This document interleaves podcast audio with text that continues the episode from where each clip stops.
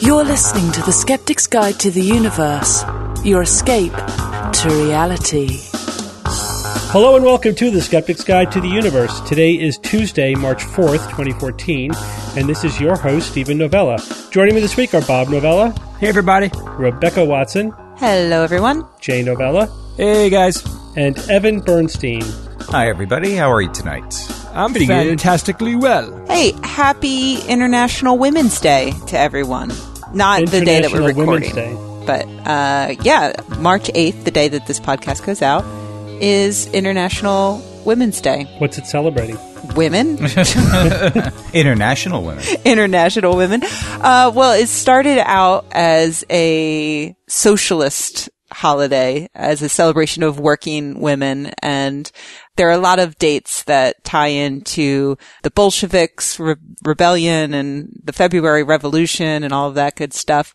But eventually, over the years, it has become an internationally celebrated event. Uh, in 1977, the UN invited member states to celebrate the day as uh, an official UN Day for women's rights and world peace. So that has been happening year after year. Back in 2011, in fact, it was uh, the the theme that the UN announced for Women's Day was equal access to education, training, and science and technology. And this year is equality for women is progress for all. Good. You know, that was probably a finger in the eye to places like Saudi Arabia who won't let women, you know, do the most basic of things that, you know, the rest of the men in the country are able to do. Education among them. So with that in mind, I thought that I would mention that this day in science history was Beatrice Shilling's birthday. Beatrice Schilling was an aeronautical engineer who corrected a serious default in a plane engine during the Second World War.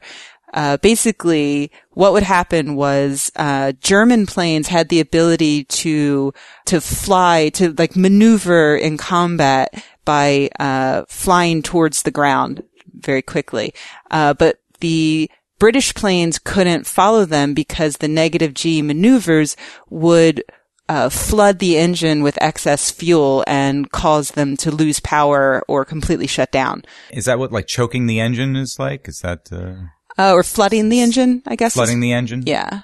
Um, so yeah, Beatrice, also known as Tilly, Tilly Shilling, uh, Tilly came up with this little, kind of like a little, little washer. It was just like a little metal disc with a hole in it. A doodad. Yeah, a doodad.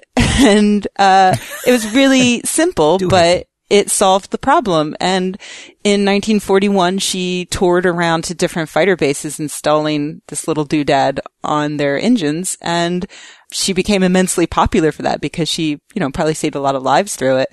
And then we won the war. thanks, thanks to Tilly. Uh, so yeah, it, and, um, apparently the, uh, doodad became known as Miss Shilling's orifice, or simply the Tilly orifice. Which I quite like. Uh, yeah, so she, she was a badass. And after the war, she started racing motorcycles and, uh, apparently an anecdote goes that she refused to marry the guy who became her eventual husband until he uh, matched her speed around a race course. Uh, she had been awarded a gold star for lapping this particular circuit at over 100 miles per hour, and so she wouldn't marry him until he did the same, which apparently he did because they got married. So yeah, Tilly Shilling, happy birthday! Gotta be careful there, Rebecca. You're gonna get over 15%. I know I'm getting an early head start for the year. I'm stacking them up. This counts as two. Yeah, this is a double. No, no, the Women's Day is three and a half billion. Oh, right. Yeah, that's a good Oh. point. I'm gonna have to do quite a bit to make up for this. All right, let's go on to some news items. So there's uh, a bit of a challenge in messaging to anti-vaccination parents. Essentially, talking to parents about the uh, the benefits of vaccines and reassuring them about the lack of any evidence showing any connection between the MMR vaccine or vaccines in general or thimerosal with autism or neurological disorders. Uh, there was a recent study where they were actually comparing the effectiveness of different approaches to take. Although this was a survey, it was a survey of 1,759 parents. Um, so this didn't actually track uh, whether or not parents actually got their kids vaccinated. Just asked them would they vaccinate their kids? So that you always have to take that with a grain of salt. Just as with all surveys, it's all about how you ask the question and how they're they're positioned, et cetera, et cetera. But taking at face value, what the results showed was prior to any messaging, the parents indicated that they would be 70% likely to vaccinate a future child against MMR. Then they were subjected to one of four types of messages. The first one simply gave them information indicating that the MMR vaccine does not cause autism. The second showed pictures of children who had one of the diseases prevented by the MMR. Another one gave um, information about the dangers of the, those diseases, mumps, mumps, measles, and rubella. And then the fourth was a story about an infant who almost died from measles. So I was just trying to see which of these methods was, was more effective. So after parents were given information indicating that the MMR vaccine was safe and did not cause autism, the percentage of parents who said that they would vaccinate went from 70% to 45%. Oh. It actually went, went in the wrong direction, went down. Ouch. Even though, even though more parents said that they were less likely to believe that vaccines caused autism, they were still less likely to vac- to vaccinate a, a hypothetical future child. Why is that? That's a good question. The, obviously, the survey doesn't directly answer that question, so now we have to go purely into the realm of speculation to, to or maybe use other studies to try to hypothesize why that might be. So we don't, you know, obviously we don't know, but uh, one of the authors uh, suggested that uh, people may be motivated to defend their more skeptical or less favorable attitudes towards vaccines. So when you essentially take away one objection to vaccination, they then think, well, what are some other reasons why I might object to vaccines? I still don't like them for these other reasons. And they dredge up other reasons why they don't like vaccines. And then that hardens their position against them. You know, like you say, we, we find this over and over and over again when we're trying to disabuse someone of some weird belief. They don't just easily give it up. They, you know, they want to think that they want to think it over. They want to come to their own conclusion or feel like they're coming to their own conclusion on it. So rarely, like in the middle of a discussion, does somebody suddenly change their mind 100%. Yeah, no, you're, um, you're, that's true. No, timing I think is important. And again, you know, this, it's not really looking at vaccination rates, just, you know, just people's report about what they would do. It's it's tricky. At least at the very least, I don't think this is definitive information just because of the, the nature of the study. But what it suggests is that we could inadvertently cause the opposite effect of what we're going for by trying to do public outreach. Because, and this, this is consistent with other research that we talked about on the show where if you give people information that contradicts a position that they have, they're likely to then harden their position because you're essentially forcing them to defend their position, forcing them to think of other reasons or to think of reasons to defend their position. So that just hardens it. Um, and what the authors also cautioned is that because vaccination rates are actually quite high and going after the minority of parents who are anti-vaccine is probably not worth it because we're not going to change their minds. But by bringing up the issue at all, we may inadvertently turn off parents who would have vaccinated their kids had we not just had we not raised the issue at all. You know what I mean? So there's actually much more room for harm than for good here. So we hmm. have to be very careful and maybe the best thing to do is nothing or just be very careful about any messaging to do with vaccines. Like don't screw, don't screw with it. We're, we, we have, you know, actually the numbers are pretty good. There are pockets of vaccine refusal, but overall vaccination rates are pretty high. And so any discussion about it may in fact have a negative effect. So it's better to be reactive in this case rather than proactive. Yeah, I mean, you know, that, that's thing. This is the the conundrum with any kind of public messaging. Um, is that you, you know, and the authors they make a very good point is that we shouldn't just do it assuming that it's good. You know, any kind of public service announcement or anything that you have to actually do uh, some evidence based research to find out what's the likely effect of your messaging going to be because people are complicated psychological animals. You know, we're kind of nutty as a species, and and we're, we're you know we're just we're likely to do things like oh okay you know you're giving me facts, so I'm going to believe the opposite. You know, we do, we're just psychologically so complicated. We're just likely to, to to react in a very irrational way, and most public service announcements are based upon an assumption of rationality, which is not justified by the evidence. For example, if you public messaging is based upon you know scaring people by saying oh you know a lot of people use drugs and and they and it ruins their lives. What people hear are a lot of people use drugs, and then they think, oh, it's oh, it's acceptable to do so. You know, they respond more to the social message than the practical message. Whereas if you say to people, you know, most of your your peers are not doing this bad behavior, that is more likely to have a positive effect. You know, than they you're you're using the peer pressure against doing the behavior. But, you know, you, you have to base this on evidence is the bottom line. You can't just do what superficially or naively makes sense because chances are it's, it, you know, it could have the opposite effect of what you intend. All right, let's move on. Evan, Mm. speaking of irrationality, Good point. I hear that the drought that is currently ravaging California's farms is about to be solved. Last week we talked about dowsing for HIV in Egypt, and this week the farmers of California are turning to dowsers to find water for them. Yeah, they're Now, going Cal- old school. They're dowsing for actual water. Yep, that's right. Not gold, not for missing children, not for, you know, whatever, Yeah. missing turtles or whatever. It's actual water. Classic. Uh, there's a website called droughtmonitor.unl.edu, which monitors drought conditions throughout the USA. Uh, they use a scale ranging from zero, which means abnormally dry, which is the lowest drought stage, up to four, which is described as an exceptional drought. Just about all of California is at a level two right now, and a huge swath in the center of the state and the coastline area, they're at level four. So it's bad. There's a range of theories as to why the drought's occurring, um, and why this one is so com- so severe compared to other droughts in the past. Uh, some are arguing the main issue is a high pressure system sitting off the coast, which is blocking Pacific storms from rolling on into the state, bringing the rainfall they need. And some have outright said it's because of climate change, just kind of a generic excuse there.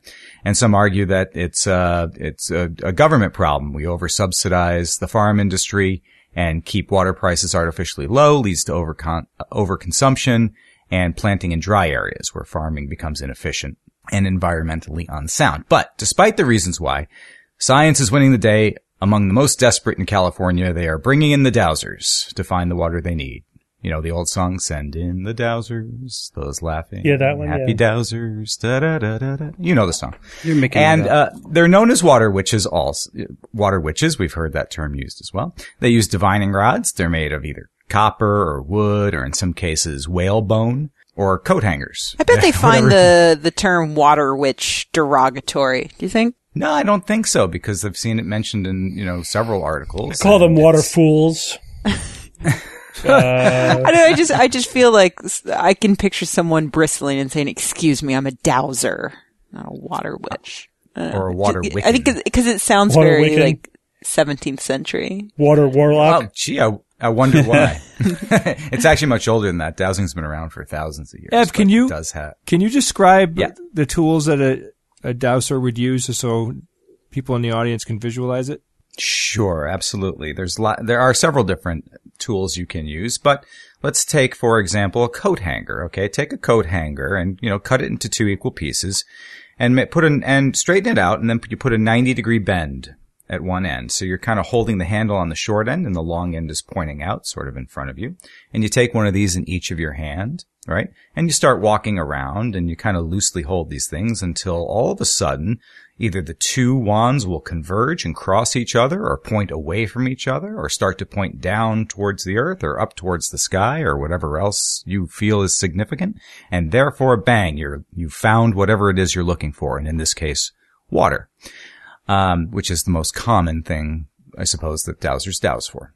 Uh, but you can also use, you know, birch twigs, you know, things in kind of this wishbone shape, and you hold it at either end where the wishbone and the wishbone point meets in the middle, and you hold it up towards the sky. You start walking around and holding uh, an end of it in each hand, and all of a sudden, wow, that point, that wishbone point starts to point down, and there's the water. skeptic, we've talked about this many times and skeptics know that something called the ideomotor effect is at work in which you make very, uh, subtle and, uh, subconscious movements with your hand, whether you realize it or not. And that is what is actually getting these devices to move around. You know, it's not actually detecting any material of any kind and it's been tested thoroughly many times throughout the last several decades, and in all cases, the dowsers have performed no better than chance at finding what they were otherwise claim they would have 100% success finding when they actually know what they're looking for. But if you blind it properly, no better than chance. So that's the story of dowsing. Now what's happening though is that, you know, because they're desperate, these people, these farmers are, are, are so desperate to get water in any way they can, they've, they've called in the dowsers and uh, they make a pretty good living at it too. There are some uh, some fellows who will charge uh, five hundred dollars per site visit, and uh, that's just for the initial test. And if they actually wind up uh, reaching a well of water, they'll receive uh, you know some some more money on top of that. So there certainly is an industry uh, behind all of this, and California doing whatever it takes. Hey, do you remember? Do you remember when Perry was writing an article for uh, for our newsletter back at back in the '90s, and he was he was reaching out to local chapters of Dowsers.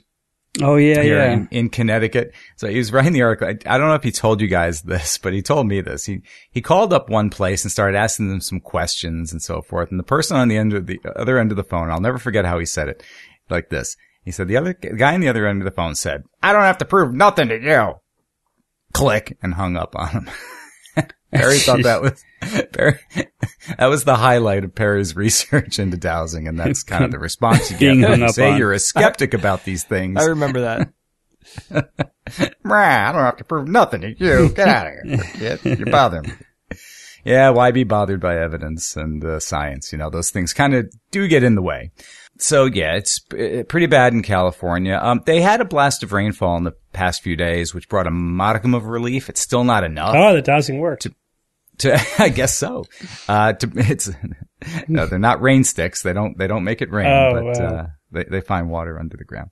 Uh, they would need a lot more of these storms to kind of bring them back to normal levels. It's going to be a problem this coming summer. They're uh, they're at summer stages of water levels right now, but they don't ha- you know it's where they would be in July right now, and it's March, and uh, it's supposed to get drier, not wetter, as the months go on. So it is a big problem. Yikes! They grow a lot of food in California, don't they? They did. they do just a little. So uh, yep, but you know when people are desperate, they'll do whatever it takes, and uh, dowsers are lining up. When there's blood in the water, the sharks start circling. It's unfortunate. If there's blood in the water, they'd never be able to find it. Yeah. Bob, you're going to tell us now about uh, yet another way to uh, to capture what would otherwise be wasted energy. So, guys, this one was interesting. Scientists are declaring that before long we may have a new source of renewable energy that's been pretty much ignored for for quite a while. Namely, uh, they're they're talking about tapping into the thermal energy released by Earth into space. How's that for an ener- mm. energy harvester? So they want to recapture the the energy that's leaving the planet, the radiation that that's leaking out. Yes. So what they so their claim though, um, they claim to have created a viable path for be, being able to harvest the Earth's infrared emissions that could eventually play a role in our attempts to use more ren- renewable energy. Right? I mean, renewable energy is such a huge hot hot ticket item. The real kicker is the claim that the, the device pro- that they propose could generate electric power by actually emitting infrared radiation. So kind of like a reverse solar panel, which is really odd. So they, they call it um, emissive energy harvesters. So this is a class of energy harvesters called emissive. Now, so for details, check out uh, this week's proceedings of the National Academy of Sciences. Now, I know the science, it sounds kind of out there, but I, I, I, started to taking it, I started taking it seriously considering we're talking about physicists at the, at the Harvard School of Engineering and Applied Sciences. So that was like a plus in terms of credibility. The other one was that, uh, one of the, the main scientists is, uh, Federico Capasso. He's a world-renowned expert in quantum optics and photonics. This guy's got a hell of a resume. He co-invented uh, the infrared quantum cascade laser in '94, and he, pioneered the field of bandgap engineering. And he did some of the first demonstrations of uh, the Casimir Force. This guy is uh, But what's he definitely done lately? upper upper yeah. So of course, just because they're experts doesn't mean that they're right. Right? That's Skeptics 101. Um, but I think it does mean that they're definitely worth taking seriously and considering what they have to say. So what they do is they describe two types of devices that could demonstrate what they're talking about. One is kind of similar to a solar thermal power, power, generation. Basically, it consists of a hot plate and a cold plate. The hot plate is essentially the temperature of the earth and the air, the ambient temperature, and the cold plate would be on top of that, that if, that efficiently cools itself because it's made of some highly emissive material. Now, the calculations and experiments that they did show that this could generate a few watts per square meter, day or night. Um, so, I mean, that's a few watts per square meter. I mean, that's not great, but it's not, it's not horrible either. You could, you know, you could do something with that. So they admit that it would be difficult to keep the cold plate cooler than the surrounding environment. They say that the main purpose you know, for this specific device was just the proof of concept that work is derived from differences in temperatures. I mean, without any temperature differences, you couldn't get anything done. Literally, you couldn't even think. Uh, nothing would happen. Um, and that's, that's pretty much the definition of the heat death of the universe in trillions of years when all the, all the energy is just spread out so evenly and diffusely that you, I don't care who you are, you, even if you're Q from Star Trek, you're not going to get anything done because there's no temperature differences anywhere.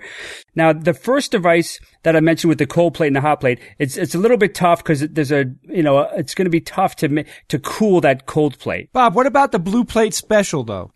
yeah, good one, Jay. so, so in response to that, they came up with a, another device that uh, it would be I'm easier hungry. to make because it doesn't require you keeping a cold plate cold. So this device is more reminiscent of photovoltaics and it, it relies on the temperature difference to do work and generate power just like the first device. But the difference is that it's all on the, na- the nano scale. So it's not like you're going to touch it. You're not going to touch it. And what? What are you chuckling at, Rebecca? That wasn't That me. was me. That was me, Chuck. Oh my god! oh my Bob. God. Chuckle like a little girl. I, excuse me, I am oh, not a little girl. we were both just insulted. Uh, yes, boy. absolutely.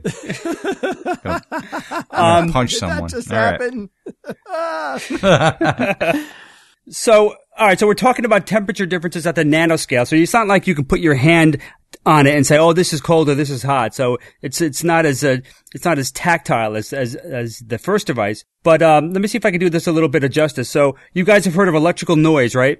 Oh yeah. Yes. So this is produced because electrical components can spontaneously, all by themselves, create current going in either direction. If some of those electrical components, so like the diodes or the resistors, if they could, if, if one, some of them were cooler than the others, then the current would flow in only one direction, making a positive voltage, which, which is the goal. So what they're suggesting is that if some of these components efficiently emitted Earth's infrared radiation, it would actually, it would cool those specific components, which would cause the temperature difference, thereby allowing you to generate power. So that's, that's their idea in a nutshell for this other device.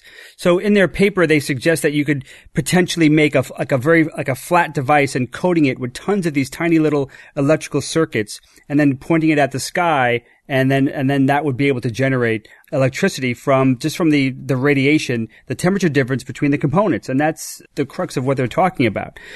Is it just a mathematical theory right now? They haven't put, they haven't devised a test yet for that? No, they they've done some some experiments. I mean, they they haven't created these devices yet, um, because and that and that gets that gets me to the, the caveats of. Uh, of this uh, of this technology technology, I think it's really important to stress that these devices don't exist yet. You can't buy these. No one has made, really made this yet. So the researchers say the following regarding this.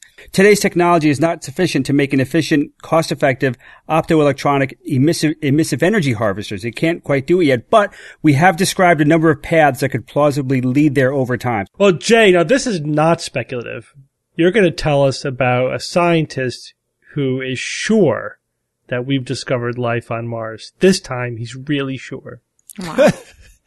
Well, yeah, not too long ago, NASA reported that a strange looking rock had appeared in front of the Mars Opportunity rover. You guys must re- remember this. God, yes. Uh huh. Yeah. Yep. So the very, jelly donut. very patiently, skeptics uh, just waited for them to, you know, give some answers or what it was instead of jumping to conclusions. And what we ended up finding out from NASA is that, you know, this is where they think the rock came from. There was two possibilities. It could have been a nearby impact that sent the rock toward the rover. Say, you know, th there was a shift in the in the surface um, regolith or there were meteors, maybe a meteor hit the planet. You know, sure, it's possible, as unlikely as it could be.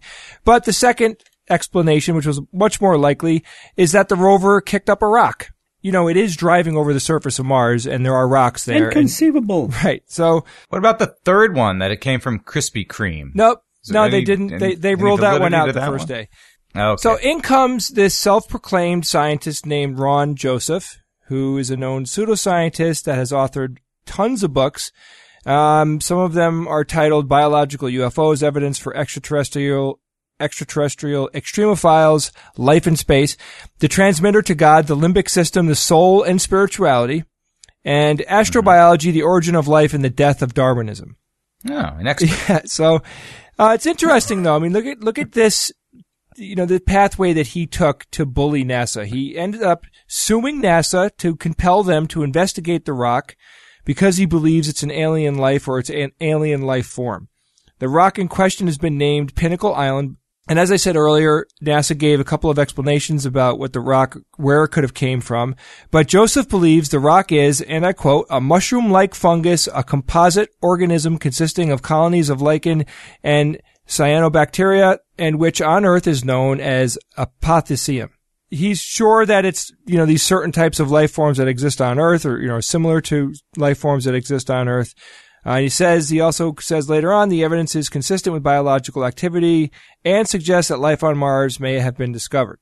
In the lawsuit, Joseph is trying to have the, the law force NASA to perform a public, scientific, and statutory duty, which is to closely photograph and thoroughly scientifically examine and investigate a putative biological organism. Joseph continued to state that NASA is deliberately hiding the evidence that the rock is alien life. So I, th- I think this is all publicity seeking. Yeah, I do too. I, I also happen to believe that the guy legitimately thinks that, you know, there's something going on, that NASA's hiding the information. Definitely conspiracy theory type thinking here. Yeah. You know, and in the end though, the bottom line is, you know, NASA is, is sharing most of the data. I'm sure that they're collecting, you know, I, you know, don't know to what degree, but they, they are very open with their information. They did look at the rock. They, they photographed it many, many, many times. You know, they, it wasn't like they were trying to just avoid it. It didn't seem to me like in any way, shape, or form that they were they were trying to hide the information. I mean, they, they said what the explanation is, and this guy doesn't believe them, and you know he's he's actually filed a lawsuit in California to to take NASA to task on going back to the rock and you know doing a public and open analysis of it. So, what do you guys think of that? Well, I'm wondering what he thinks of it. Like, I'm, I'm wondering, does he think that NASA knows it's alien life and is purposely trying to hide that fact? Or does he think that they don't realize the great thing they found and they're just ignoring it because of incompetence? Maybe the latter, because if you think that NASA had photographs of an alien form on the Yeah, their their budget would like double overnight. Like, if you know that there's alien life there, you wouldn't s- publicly send a rover there. Like, you just, and if you knew there was alien life there that the government wanted to keep hidden, you wouldn't announce to everybody. Guess what we did? We landed a rover on Mars and now we're going to send back photos. And here's a picture of this life. Ignore that though. We don't Yeah. want you to know about it. No, I mean, there's no coherent story here. You know, like I I recently wrote about the similar thing, like basically pareidolia with the guy looking at faces on Mercury. It's like, oh, you know, you got to document this before NASA photoshops away these images. Well, why wouldn't they have done that before they made them available on Yeah. the internet? It, you know, it's like they're simultaneously, you know, they believe that NASA simultaneously are these brilliant schemers with all this control and that they're utter morons. Right. That, that that's the typical conspiracy narrative for whatever reason. And again, why? Like Bob is correct. Bob, they wouldn't NASA's budget wouldn't be doubled. It would increase by an order of magnitude. you know, how much money would we give NASA if they were if we had you know pretty convincing evidence that there is life on Mars? How much would you know? How high would we prioritize more missions to investigate that life? Yeah, and then you have to question whether or not people like this guy think uh, the conspiracy just goes far and deep. Well, yeah, they just keep every time you point out some inconsistency in their their nonsensical notions, they just deepen the conspiracy. Yeah. because you could any any inconvenient bit of logic or evidence just just as it becomes evidence of how that the conspiracy itself goes deeper and deeper. That's why there's no way out of the conspiracy mindset. It's Yeah. immune to evidence. Jay, did you notice that the, the scientist quoted in the article is David Brin? Yes, I did. Do you know What? Who, do you know who David Brin is? Uplift Wars. Of course. Yes. Yep. Uplift Wars.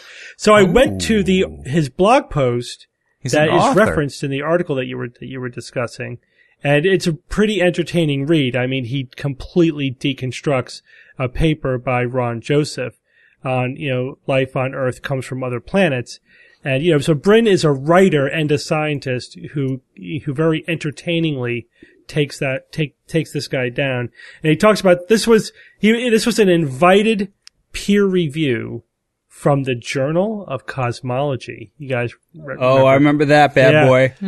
It's a, So it's a co- Give a quick description, Steve. it's a completely pseudoscientific journal that publishes a lot of crap, and we, Uh-huh. you know, we we've discussed several articles that have cropped up in that in that journal. Brin goes over the fact that when he turned his review into the editor, the editor went ballistic and started accusing him of of attacking Joseph, and you know, just ridiculous. Like, excuse me, you invited me to do a scientific review. Here it is. And the guy was arguing like a troll on the internet. The editor of this journal, the Journal of Cosmology, was basically behaving like an internet troll rather than a professional editor. It was, you know, Awesome. and Brin published it just to show how utterly worthless the editor, the editors of this journal are.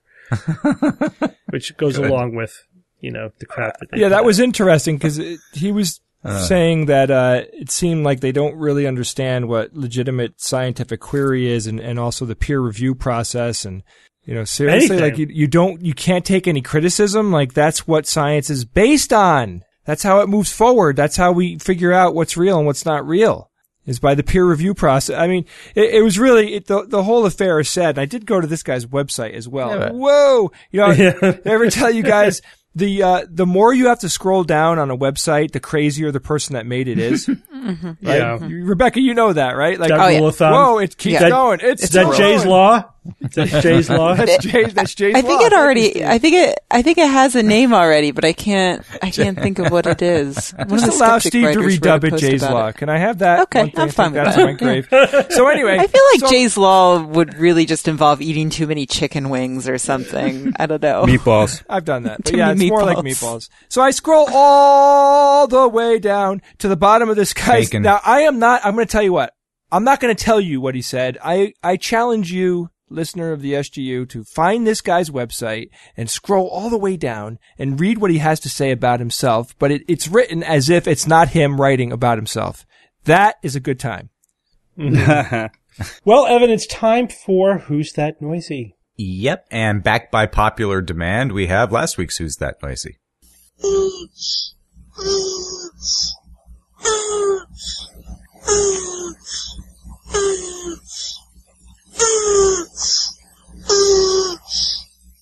Oh my god. It, knowing what it is is very funny. Yeah. Not only knowing what it is, but if you actually go to YouTube and watch the video for it and you watch the expressions of the turtles, both the male turtle and the female turtle during coitus, it is absolutely hilarious. It's laugh out loud funny. The, the male turtle is obviously uh, on top of the back of the female turtle, right? In the typical, you know, from behind position that so many Typical. animals Turtle use. style. Oh, yeah, Yeah. turtle style. Exactly. The turtle's mouth is wide open. I mean, jaw to the ground open. And all it can kind of do is let out these, you know, moans of, uh, you know, just passion or whatever at the moment. Turtle Ah, ecstasy. Ah, you know, it can just like almost Turtle at a- power, the same it's kind of gr- gasping for air and at the same time, you know, releasing his, his expression of joy over the moment. And then you pan Oh, to boy. the, to the female turtle down, down below him and she has an expression on her face. It's like, you done yet? Kind of looking around doing her thing. It's like, oh gosh, here we go again.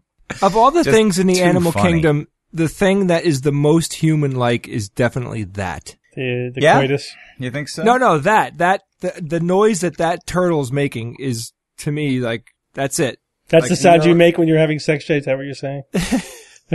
it sounds so similar to that. You'd be freaking. No, but just think about it. I mean, it has all the trappings of like, you know, the not only feeling good, but the exasperation, all the things that are, you know, folded into a sexual experience. That turtle is experiencing it. You can tell just by the sound of his voice. Is exasperation often included in your list of Yeah. things you experience during sexual intercourse? Any word I picked, I, you would have busted my balls. you about, know, so. ecstasy, exasperation, disappointment, crying.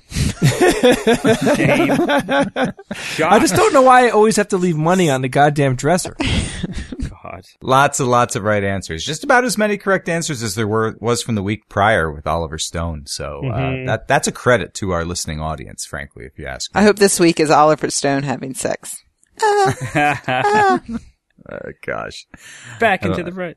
Yeah, right. Oh, uh, yes. So we there can be only one winner. Threshold. oh, Bob, that was good. That's their name. Uh, threshold. One word. Threshold. You are uh, this week's winner. Congratulations. Well done. We're going to throw your name into the hat at the end of the year, and maybe you'll come and join us for an episode of science or fiction if you're the grand prize winner. So well done. All right, don't disappoint us this week. I mean, give us something Well, I won't disappoint you.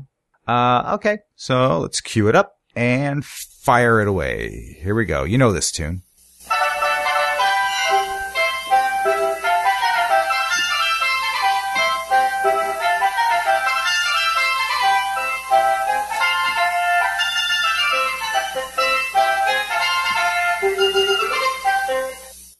So a lot of people will recognize that tune, and for those of you who don't recognize it, it's the theme to uh, what, Mario Brothers, yeah. Mario Brothers, very classic. However, what is the instrument that is uh, creating the Mario's Brothers theme? Give it your best guess at WTN at theskepticsguide.org. That's the email. Or go ahead and post it on our message boards, which is sguforums.com. Join the message boards if you haven't already, and uh, good luck, everyone. Well, guys, we have one ad this week to talk about Hulu Plus. You guys have tried Hulu.com, right? Hulu mm-hmm. Plus is a hell of a lot more. With Hulu Plus, you can watch your favorite shows anytime, anywhere. Thousands, literally thousands of hit TV shows and movies in your living room, on the go, with your smartphone, tablet, whatever.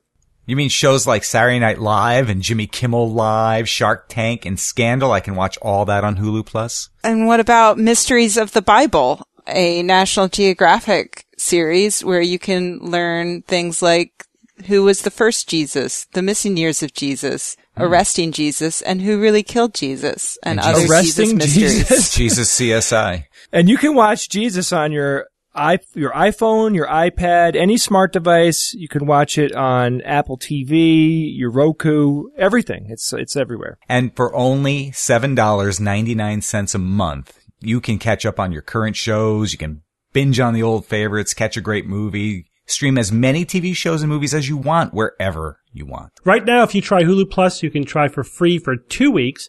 That's an extended free trial by going to huluplus.com slash SGU. So make sure you use the huluplus.com forward slash SGU to get your two week free trial.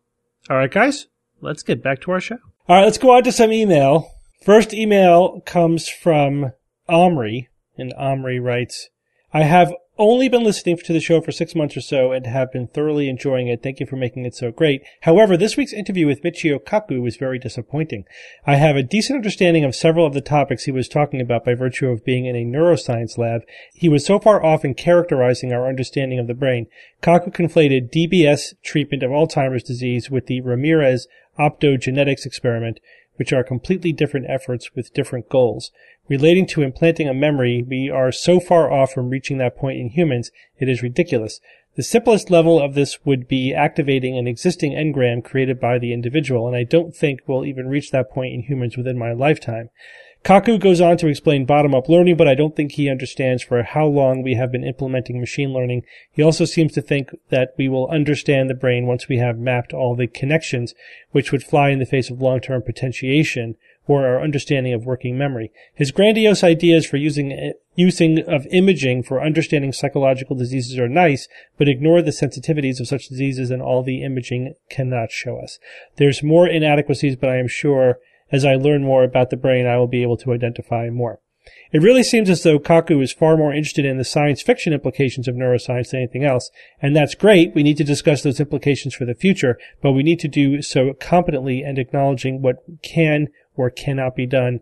And don't get me wrong, there's fantastic and amazing things happening in neuroscience every day. But as skeptics, I think we should move one step at a time and constantly challenge and evaluate the evidence brought forward by people like Kaku.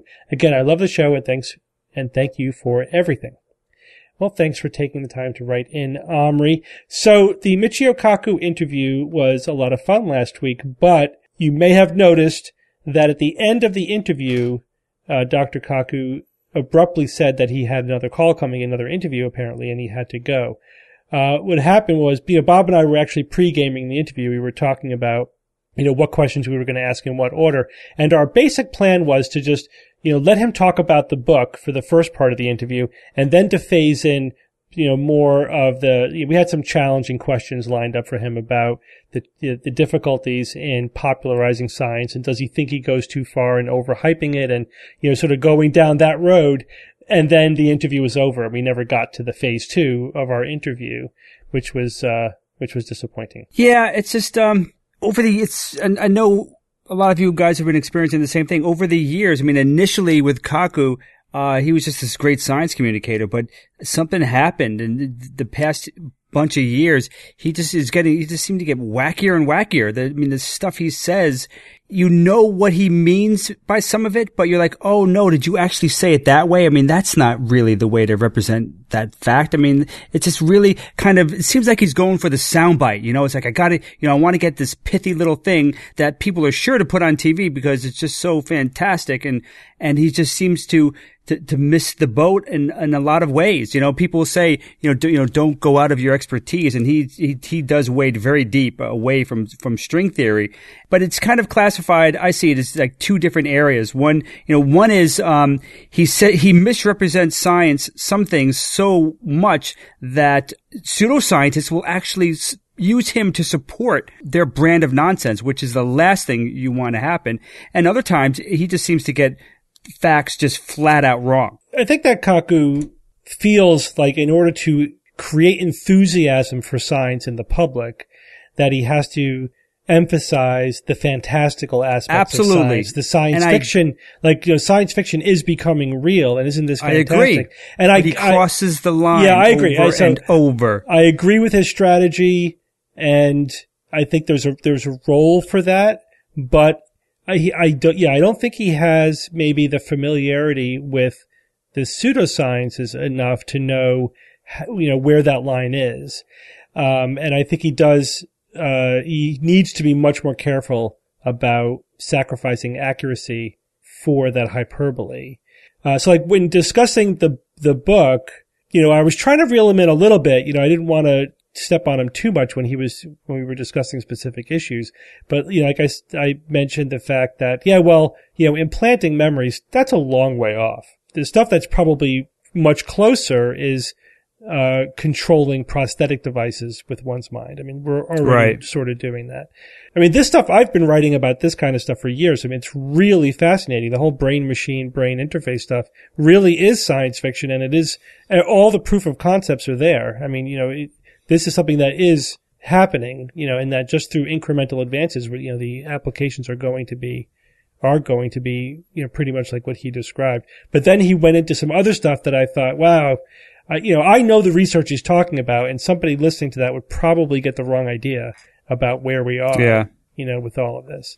Well, I mean, yeah, his intentions were good. I mean, I was looking for something about the book that I could that I could use it as a, as an example. You know, I think some of what Kaku said too, it was like not technically wrong. It was a bit naive. Like when he was talking about the fact once we map out the brain, then we'll be able to cure schizophrenia. It's like, well, you know, that's the typical thing that science journalists do, you know, is they look at some basic science advance and say, therefore, once we understand X, that will lead directly to a cure, as if there like aren't a lot of steps in there.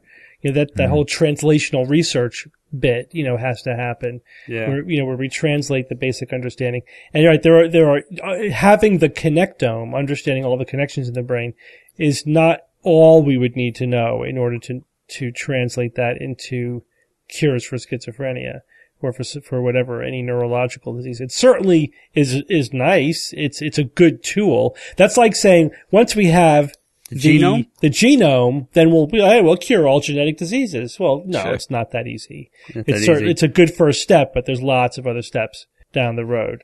Um, and I think you know, you know, you press Kaku on any of those points, and he acknowledges it. I think he does know it. I think he's just emphasizing the hyperbole. I also get the sense sometimes that he doesn't necessarily know the audience he's talking to.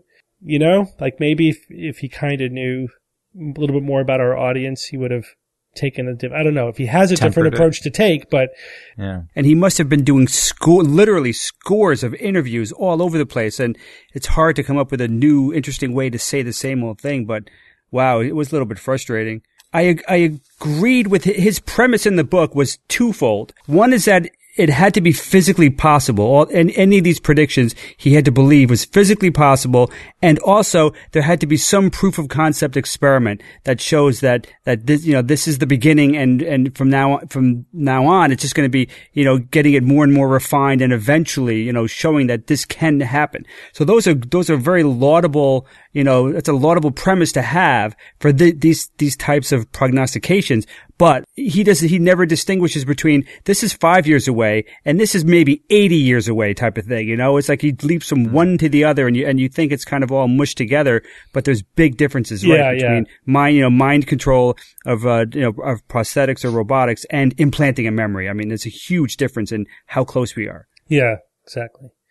All right, let's move on. Uh, we have another question. Actually, we got two emails within the same week, essentially asking us the same question. I'm going to read the first one. This one comes from Dave Fernandez from Rolla, Missouri. And Dave writes, How do you honestly cope with the intelligent design frustration? I asked this because I saw a YouTube video where a simple audience question was asked, what scientific test is used to validate intelligent design? This was question. a very straightforward question. Rather than answering it, the person went on to discuss the meaning of test and the validity of science using as much convoluted logic as he could possibly muster. It went on for about 10 minutes and the question was never answered. And yes, I know they have no idea how to answer it since there is no test for ID. I honestly wanted to shout out and say, answer the effing question, please. I can't see how you guys can take this because there are many times where I am mystified. Seriously, how can you take it sometimes? The other question comes from Brian Anderegg from the United States, and Brian asks, First off, I want to thank you for all for being a sound, reasonable voice in what feels like a largely unreasonable society. My question for you comes from a feeling I got while listening to your recent episode in which you discussed the food babe. I found myself uncomfortable with anger, almost to the point where I had to, to, to take a walk around the building to work off some frustration. I feel like the voices of people like Vani drown out the voices of those people we should be listening to. I see people on her blog and YouTube praising her for her research, in, quote, in quotes, and citing shallow reasons she makes good arguments, one of which literally being because she's attractive. I can't help but see this and feel overwhelmed. It almost feels pointless to try to work against these people. My question is, do you feel this way from time to time and how do you deal with it? Thank you for all your hard work. So both questions are basically asking, how do we deal with the frustration of de- constantly dealing with people who are irrational, who don't, you know, base their, their worldview on science or evidence or who are, you know, promoting nonsense to the public. Jay, what do you, how do you get out of bed in the morning? How do you do it? you know, first and foremost, I think we're bothered by it so much that we decided to start a skeptical organization and then shift into a podcast and dedicate volumes of our free time to help educate people and to help make people more aware of critical thinking and, and logic and science and reason. I mean, yes, it bothers us. We talk about it all the time. You know, we, we email each other every day sharing crazy news items and crazy emails that we get. It's, it is very frustrating. And it's kind of like, um, it's therapeutic to do something about it, especially something that you feel is, is making a difference. You Yeah. know? So it's, it's, it's a great feeling for us to feel like we are fighting back. It is. I mean, yeah, we can't pretend like it never gets to us. Here, let me give you. During the recording of this podcast, I received the following email. Uh, the entire content of email of the email is in the subject. You know, like they wrote the email in the subject of the email, And then it couldn't be bothered to hit the tab. the body key to go is just the, the, the signature. And here's the email. I am highly skeptical that you have any intelligence or critical thinking skill. Your science only sees a small spectrum of the universe. Go ahead, be skeptical, stay ignorant. Oh, and the earth is flat, right? So yeah, there's lots of people out there and we get emails like this all the time. But you know what? I, you do have to just let those roll off. That's just the chattering noise in the background. There's, there's no actual content to that email. You know, it's, like I often Yeah. characterize them, the, the intellectual content of that email can be reduced down to, yeah, No, it's That's more of a, oh the- yeah, yeah. yeah. They're just mad that we actually have a show that people listen to. I, I always take it that way. Like, okay, you know, these people are putting all this time in, but be, because they got somewhere, I'm pissed at them. Right? whatever. You you know, if you have anything legitimate to say, write a blog, start a podcast, do something to get. You, Or even More you know, information ask us a legitimate question. If you Send a coherent question. Yeah, if you want to challenge Right. us on our worldview, on our process, on our any specific argument that we've made, bring it. Let us have it. But make a coherent argument. I think people just you know, that kind of stuff I feel is is just uh you know, cathartic. They're just yeah, they're just sending Yeah. you know, Right, right. negativity Makes themselves out feel into the good, and that's ether, you know. Yeah, that sort of thing doesn't bother me at all. I just delete it and move on or laugh about Yeah. it with you guys. The things Yeah. that make me angry are like, you know, legislation and, and, and, you know, politicians and, um, hucksters who are making millions of dollars and actually destroying people's lives and things like that. And, Yeah. you know, Huckster politicians. yeah, and how do you, how do you deal with that? Well, you know, I I think maybe I'm just really motivated by anger and and a sense of of justice. and and I I think you guys have the right of it. It's it's every little thing that I can do to help make the world a better place makes me feel better, you know, and helps Yeah. me deal with that kind of It, it is partly a someone is wrong on the internet response. You know, it's like Yeah. there's something wrong in the world and I have to fix it. And I just ignore the fact that it's just a drop in the bucket. right. But, you know, the other hand is it has been very uh, satisfying doing the podcast because, you know, we do have a great audience. We get lots of fabulous feedback. You know, I do think that you know, so, so many people have told us that we've made a difference for them that uh, it absolutely keeps us going against the tide of negativity that we're also, you know, swimming against. We received an email a few days ago that said basically this. I found you guys when trying to figure out how astrology works. I've been listening for three years now and love it. The SGU has changed my life. So here's somebody who was really interested to see, you know, maybe they had some questions about, well, is this real? Is it not? They're kind of like a fence sitter. You know, how, what can I learn about astrology? I, re- I really do want to figure it out. He stumbled upon us and we were able to help him realize that there's no science to astrology. And is, you know, and he, he came for the astrology and, you know, stayed for the skepticism. And, you know, it's emails like that, I think, that answer the question as to how and why we deal with this, why we put up with so much.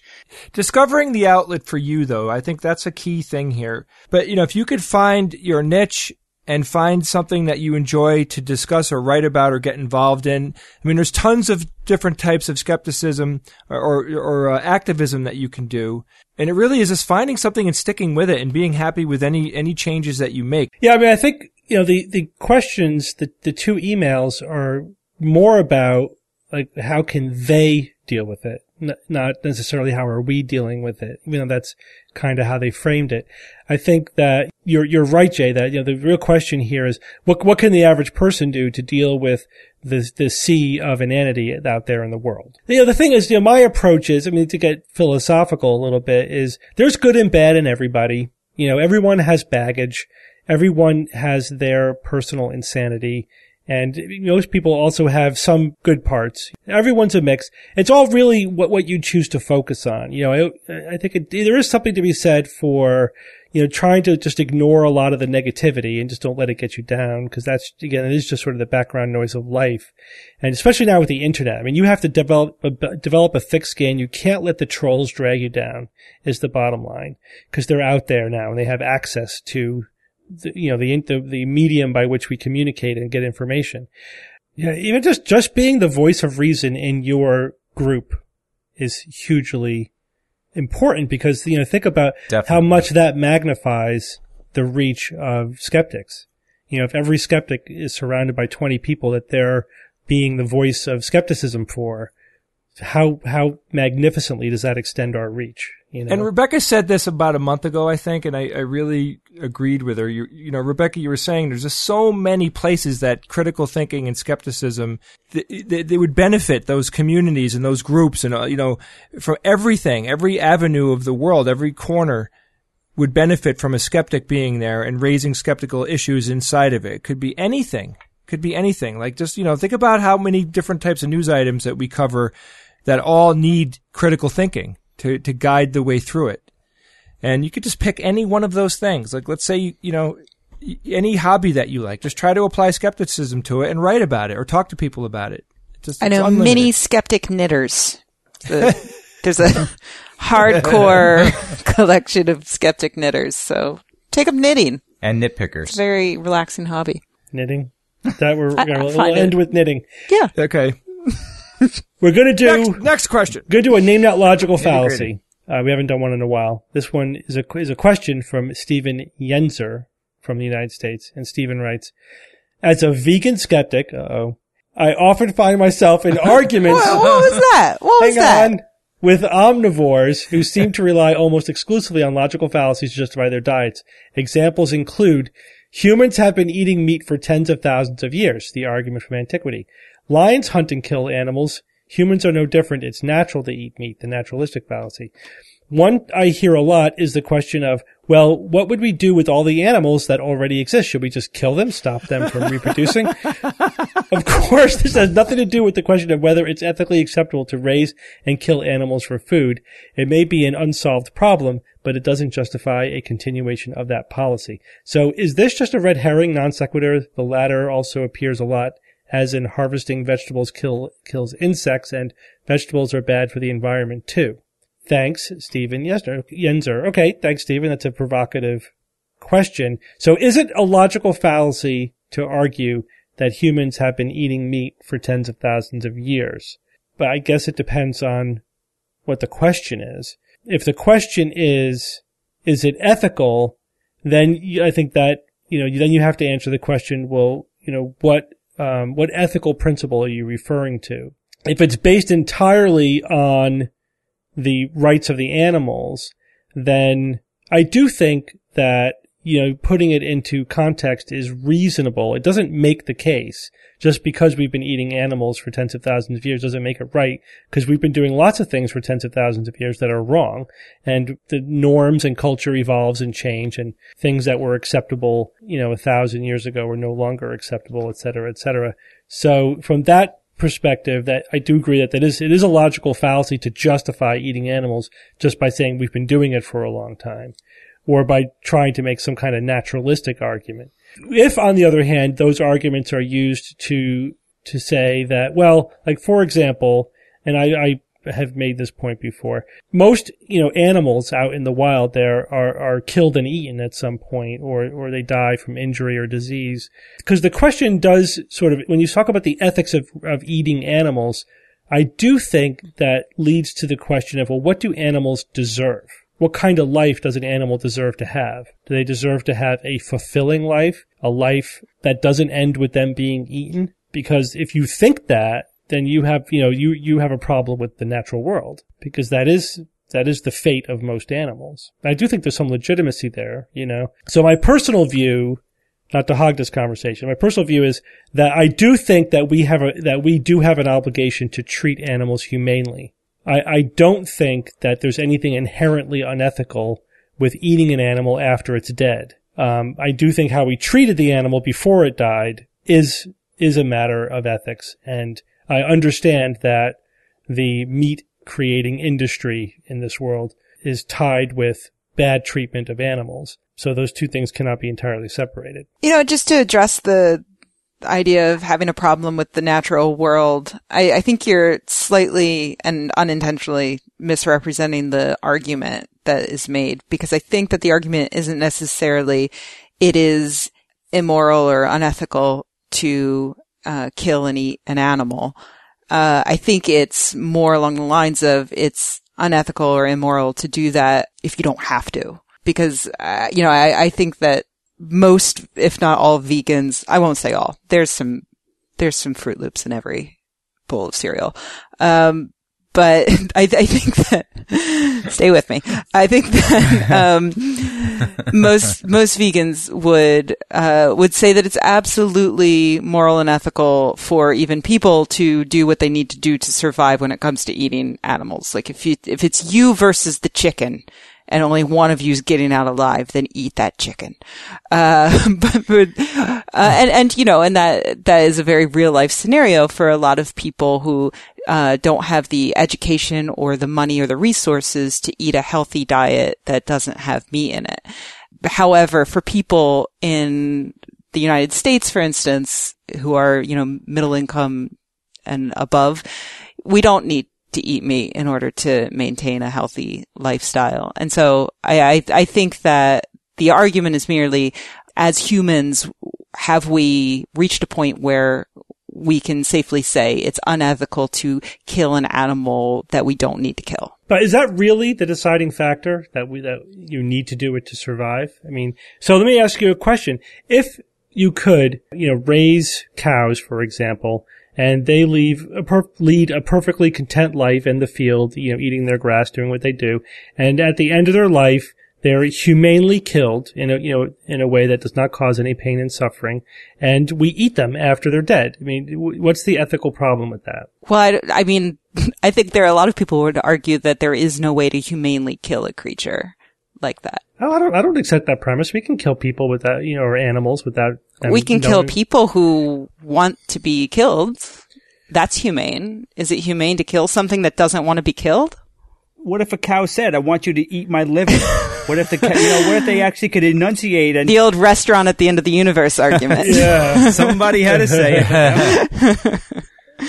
Some might argue there would never be a cow or a chicken or any of these animals unless they were bred for eating. Yeah, they were farmed. In the first place. yeah, they were selectively no. bred for those properties too. That's what the the person who was emailing was bringing up the argument. You know, what should we do with all these animals?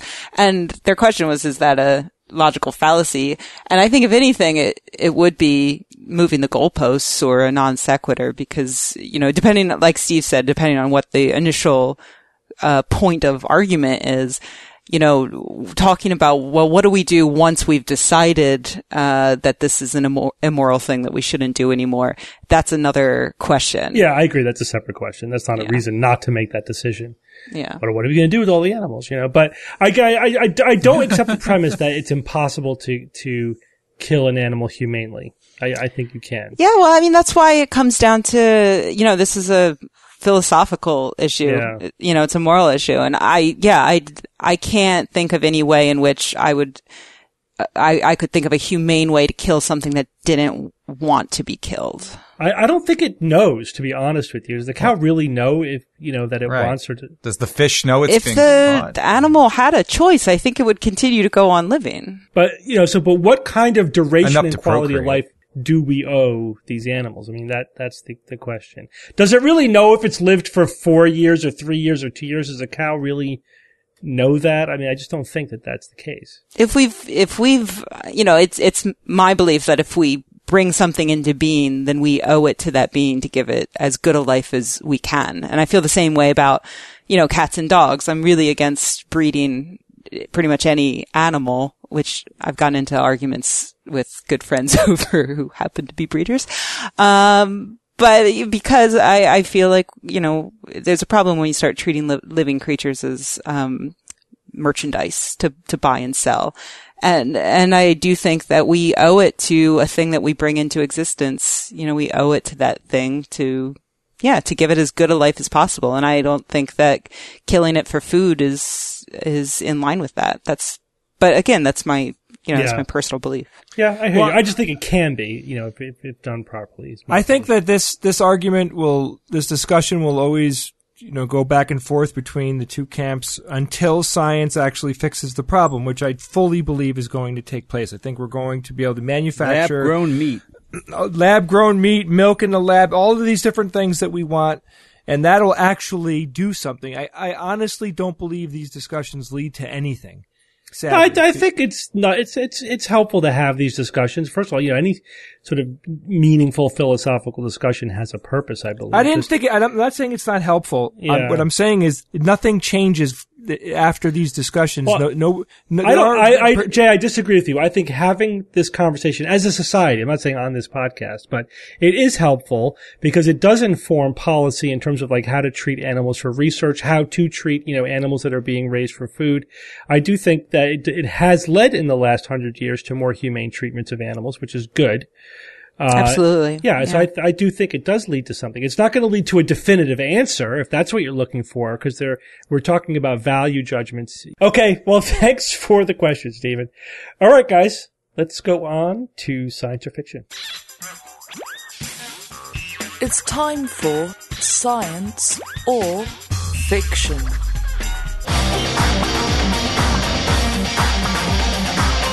Each week, I come up with three science news items or facts, two real and one fake, and then I challenge my panel of skeptics to tell me which one they think is the fake. We have a theme this week. We haven't had one in a while, and the theme this week is Meat. pepper. pepper, Ugh. Pepper. Pepper, yeah. Pepper. cayenne pepper. Or red pepper. You'll see. Okay? Everyone ready? Oh. Yep. Rebecca ready? Item number one. Can't wait. Peppercorns are the dried fruit of the pepper tree, which is native to India and parts of the Middle East and Northern Africa. Item number two, black pepper has been used as currency throughout ancient and medieval times, often valued equal to or greater than gold. And item number three, pepper was used in the mummification process of Ramses II. Evan, go first. Peppercorns. They're native to India and parts of the Middle East and Northern Africa. Wow. Okay. I mean, sorry, don't know about where peppercorns are native to. Um, and it's also the dried fruit of the pepper tree, apparently. Okay. Why, what could possibly be wrong with, with that statement? I don't know. Moving on. Black pepper has been used as a currency throughout ancient medieval times. Okay. So we have, we have the spice trails, right? And the spice islands and, you know, the Dutch and the Spanish and everyone went sailing around the world to get these spices and bring them back to Europe. So definitely, um, used as a currency. Sure. Why not? Often valued equal to or greater than gold. Yes, perhaps at some points in time. Uh, certainly that has been the case. Uh, salt and other things I think also, uh, were expensive items and, uh, why not pepper? And pepper can also preserve meats, if I'm not mistaken, and stuff. Therefore, it has, you know, more, even more value, uh, in that regard. Pepper, and then the last one, pepper was used in the mummification process of Ramses II. Well, speaking of meat and pepper, uh, you know, there could be a connection there. They perhaps felt that, you know, well, if you're gonna, if your meats are gonna be protected with pepper, you might as well protect your Ramses with uh, pepper as well. Nothing, you know, nothing too crazy there. Sort sort of preservative process. So therefore, what? I'm left with this first one, the pep- where the peppercorns are native to, India, parts of the Middle East, Northern Africa. Ugh. Yeah, I'll go. I'll go with the. pe- I'll go with the the first one about the pepper tree and native to India and parts of the Middle East because you know I just think the other two are a little stronger. That's it. Okay, Jay. All right, I'm going to start in reverse order. Pepper was used in the mummification process of Ramses II. I don't know You have to say About- Ramses. Ramses. Isn't it Uh, pronounced I- Ramesses? Yes, you're right, Bob. And Oh, right. homeostasis. Rameses? All right, so look, I don't know if they used pepper on that particular guy, but sure, they used pepper for the mummification process. Number two uh, is about uh, using it as a currency, and uh, absolutely, they use all sorts of spices and and whatnot as currency, all different types of things like that. So, as first one about the uh, peppercorn and the dried fruit of the pepper tree, the pepper tree, Steve. This one is definitely. this one is. And spaghetti grows on um, thorn bushes and trees, and meatballs. Yeah, the spaghetti. yeah. I, uh, Spaghetti. I saw it don't on a believe that commercial There is a pepper tree, so I'm going to say the first one is the fake. Okay. By the way, both are acceptable. Ramses and Ramesses. Really? Yes. Noted. A condom Um, has never been named better. Bob, go next. Um, I don't really have anything to add to what everyone's been saying, uh, except Jay, is it pepper kind of like, uh, are you a savant about pepper like you are about Thanksgiving? I I honestly seem- uh, He seems We'll very talk about- knowledgeable. Very we will confident. talk about afterwards. I will right. divulge uh, all afterwards. the hell? What did You I weren't as contribute? confident as Jay. I said a few things Um, too, Bob. But yeah, I mean, I've got nothing really to add. I'm, I'm gonna, pepper's currency makes total sense. Mummification using pepper. All right. I've seen my share of, of mummy documentaries. I don't specifically remember pepper in the ingredient list, but it kind of makes sense and more sense than a pepper tree ever did.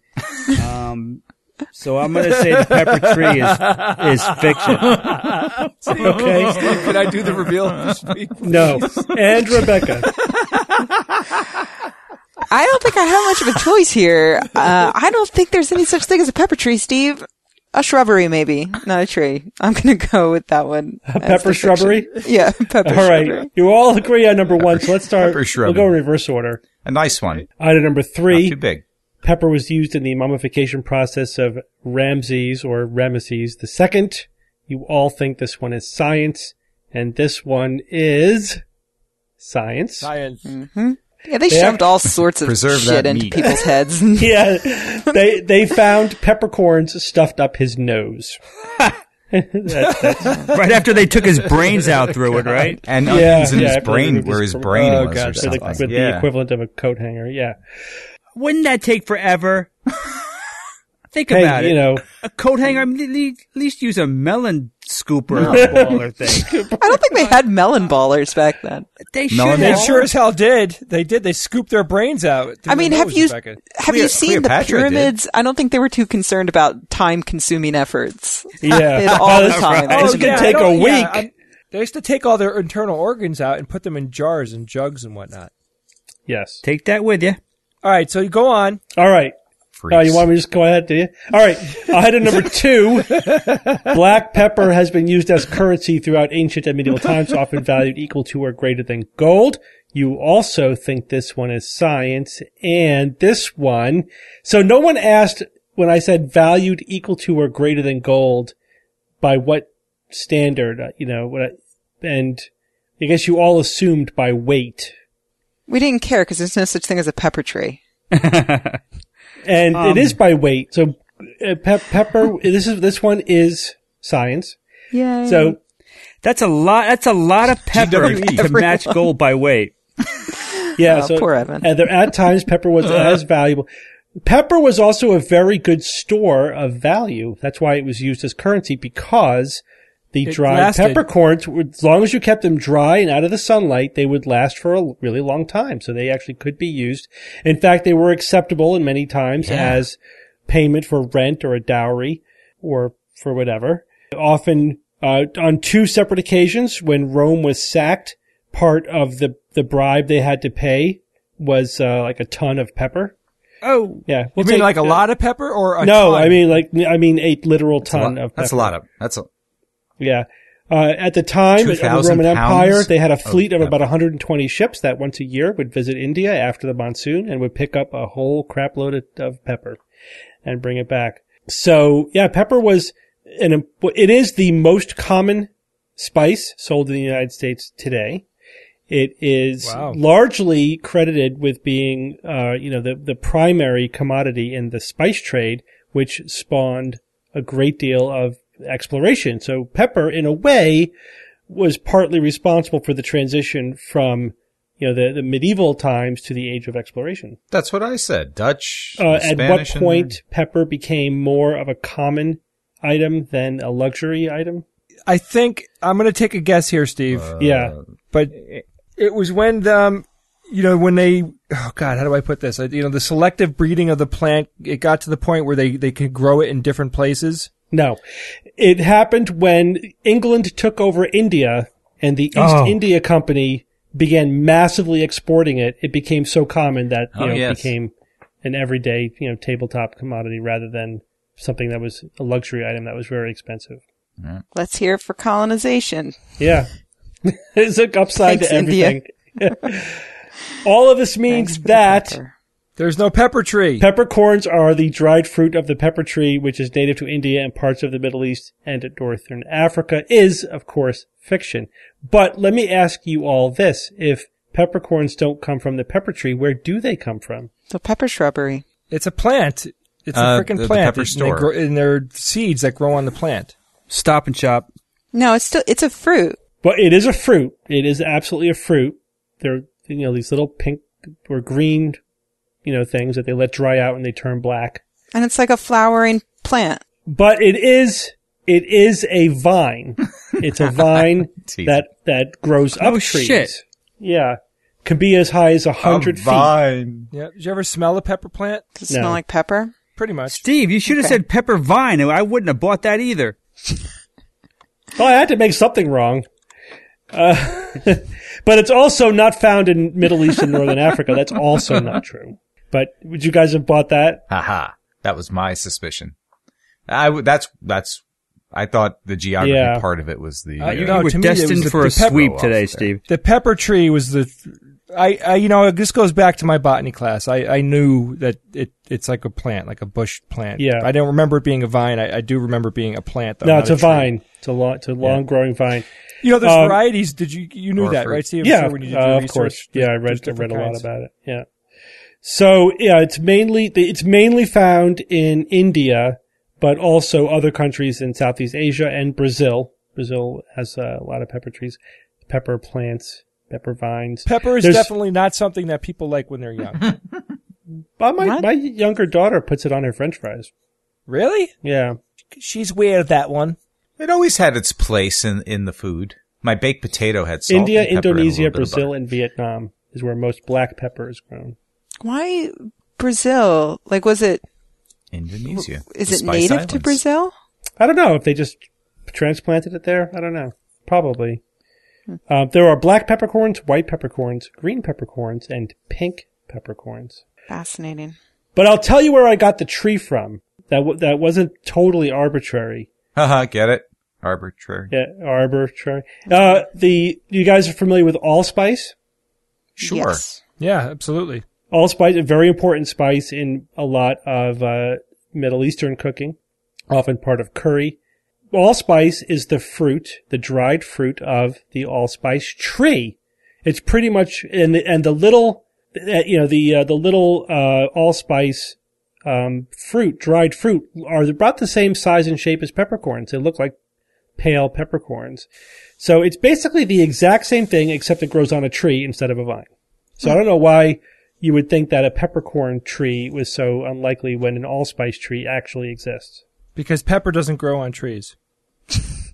It does if the vine is growing on a tree. Aha. Oh, I see. So you're saying that it's kind of like a symbiotic relationship. No, it's a parasitic relationship. Exactly, and that's why we didn't believe it. uh, all right. So anyway, you you blew it, Steve. It was fun, but now it's over. And now I have a phenomenal quote from Alrighty. Dr. Phil Plait. Good job, Steve. Thank you. If it was fun, then I didn't blow it. I had fun. We all had fun. See, I, fun. I could move that goalpost anywhere I want. Hell yeah. Bill Plait said something. Yeah, right, go so- hit me. Listener Brad Reed sent in a quote from Phil Plait. He was reading Phil's blog, which I recommend that you do. And you could read Phil's blog at slate.com. It's Bad Astronomy. And the awesome quote is, humanity and life are reflected in the stars and the universe itself is poetry. Ooh. Especially if she Roleplay! Gesundheit. that was kind of scary. Jay, I understand that you have an update for us on stimulus response before NECSS. Right, so I have all the information now about stimulus response, and it's going to be, I dare say, better than last year, and it is going to be better than last year. We have a really cool lineup this year. We wanted to do something different, so what we decided to do was we brought in an improvisational band that's going to play music behind a couple of people who are going to be reading either skeptical scientific information or pseudoscience. And it'll be kind of like a beatnik type poetry reading jivey kind of scene. When I've heard this stuff, believe me, it's awesome. It's It's a lot. It is. It's funny as hell because the the the, uh, the tone of it gets really interesting with the music behind it, and even more interesting. We have two really awesome people that are going to be reading. We have George Hrab, who will be doing the dramatic reading, and Brian Francis Slattery, who is going to be doing vocals, fiddle, and banjo among a lot of other musicians that will be there to make that part awesome. And then, of course, Act Two is going to be Steve's life interpreted by comedians after they interview him and make him squirm in his seat for about 15 to 20 minutes. Uh, that's happening on Friday night, April 11th. Stimulus response show. Uh, we really would love it if you came to that. The show starts at 7:30 and the rest of the weekend will be spent in NECSS Bliss with all the awesome speakers, live SGU, private SGU, uh, all the workshops on Friday. We'd really love it if you can come. Please go to necss.org, N-E-C-S-S dot O-R-G. Register today. Thanks.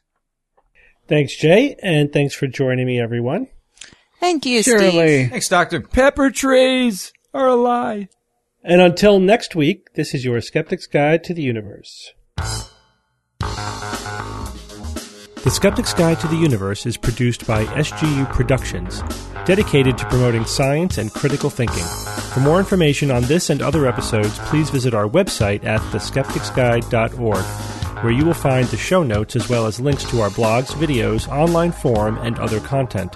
You can send us feedback or questions to info at theskepticsguide.org. Also, please consider supporting the SGU by visiting the store page on our website, where you will find merchandise, premium content, and subscription information. Our listeners are what make SGU possible. And don't forget that this episode was brought to you by Hulu Plus. To sign up for your free trial of Hulu Plus and start watching your favorite shows right now, and for an extended free trial, go to huluplus.com forward slash SGU, or just go to our homepage and there will be a link right there for you.